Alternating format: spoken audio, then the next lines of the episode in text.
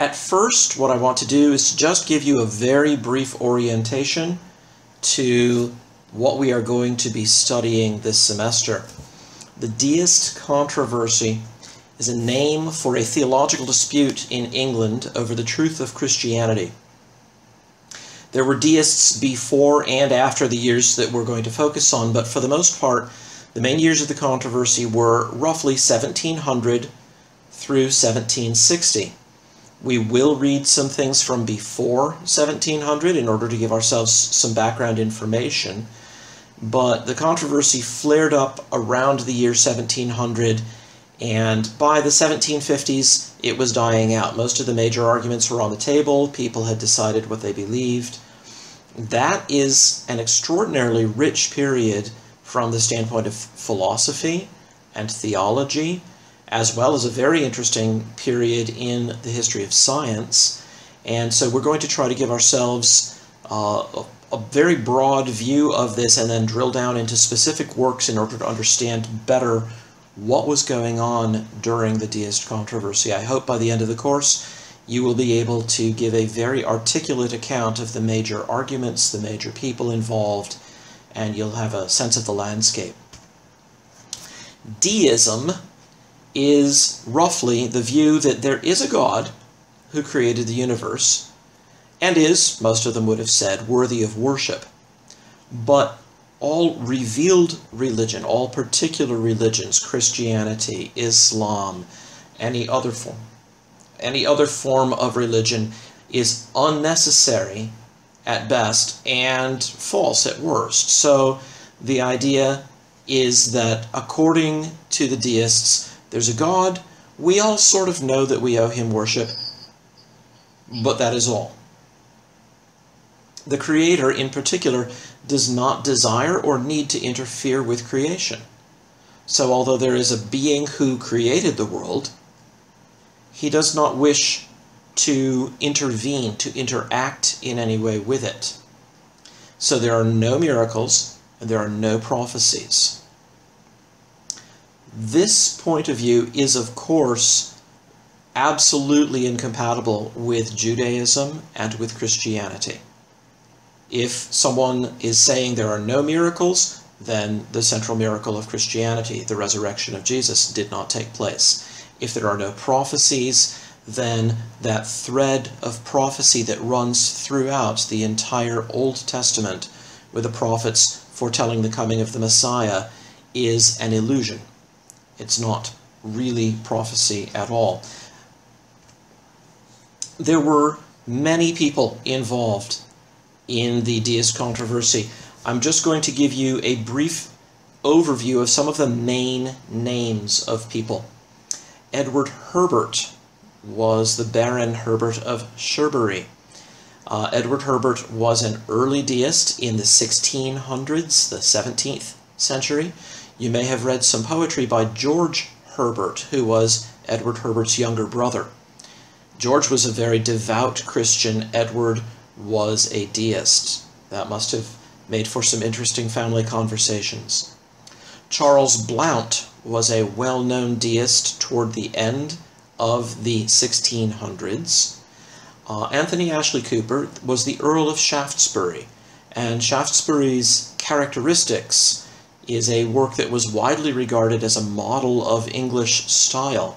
However, uh, Shaftesbury was also very critical of revealed religion and is classed among the deists. John Toland and Anthony Collins were acquaintances of the philosopher John Locke, and in their various ways attempted to make use of their association with Locke to gain a hearing for their ideas. Thomas Woolston um, was a deist, although he would have resisted the label. He professed himself to be a sincere Christian, but as we'll see when we read some of what he wrote, uh, he gave his contemporaries many reasons to doubt that he was a sincere Christian. Uh, Thomas Morgan and Matthew Tindal were highly educated. Their work, especially that of Tindal, probably set the uh, high watermark for scholarship among the deists. Henry Dodwell Jr. was a uh, student at Oxford. Uh, Lord Bolingbroke, the uh, Viscount Bolingbroke, was a noble who wrote many lectures and works in which he says various things, some of which sound very orthodox and some of which are flatly deistical. We'll have a look at some of what he said as we go along. Peter Annett and Thomas Chubb were not very educated English deists. They were maybe more akin to Tom Paine, or in our own time to Christopher Hitchens. And then, of course, David Hume was the urbane skeptic who came in toward the end of the deist controversy. We'll have a look at the way that his work was received. Those are deists and freethinkers. Some of them may actually have been atheists, but many of them would have said, no, I'm not an atheist, I'm a deist. You'll notice that on this list, we're listing only people who wrote first in the English language or whose works were widely read among the English.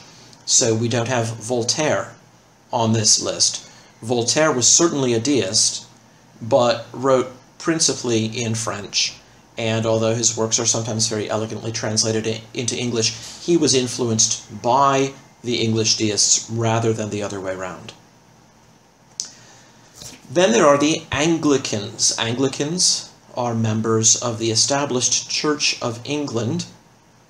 Most of them had livings, that is to say, their salaries were paid from their positions, and sometimes uh, those salaries made them very wealthy men. Some of the people on this list would, by today's standards, be millionaires many times over. And the fact that they were getting wealthy from these livings was one of the points that was used against them sometimes. You'll see this particularly in Woolston. He is savage in attacking the bishops for being so wealthy. Um, Charles Leslie is one of the first people that we will look at. He is interesting. You'll notice I've designated him as a non-juror. In English history, and we'll have a look at that in a few minutes, um, when William and Mary came in in the Glorious Revolution, the people who had sworn their allegiance to the previous English king were asked to swear allegiance now to the people who had taken over the English throne. Many of the Anglicans did so, but some felt that they could not, in good conscience, give their oath to someone else when they had already given it to someone still alive.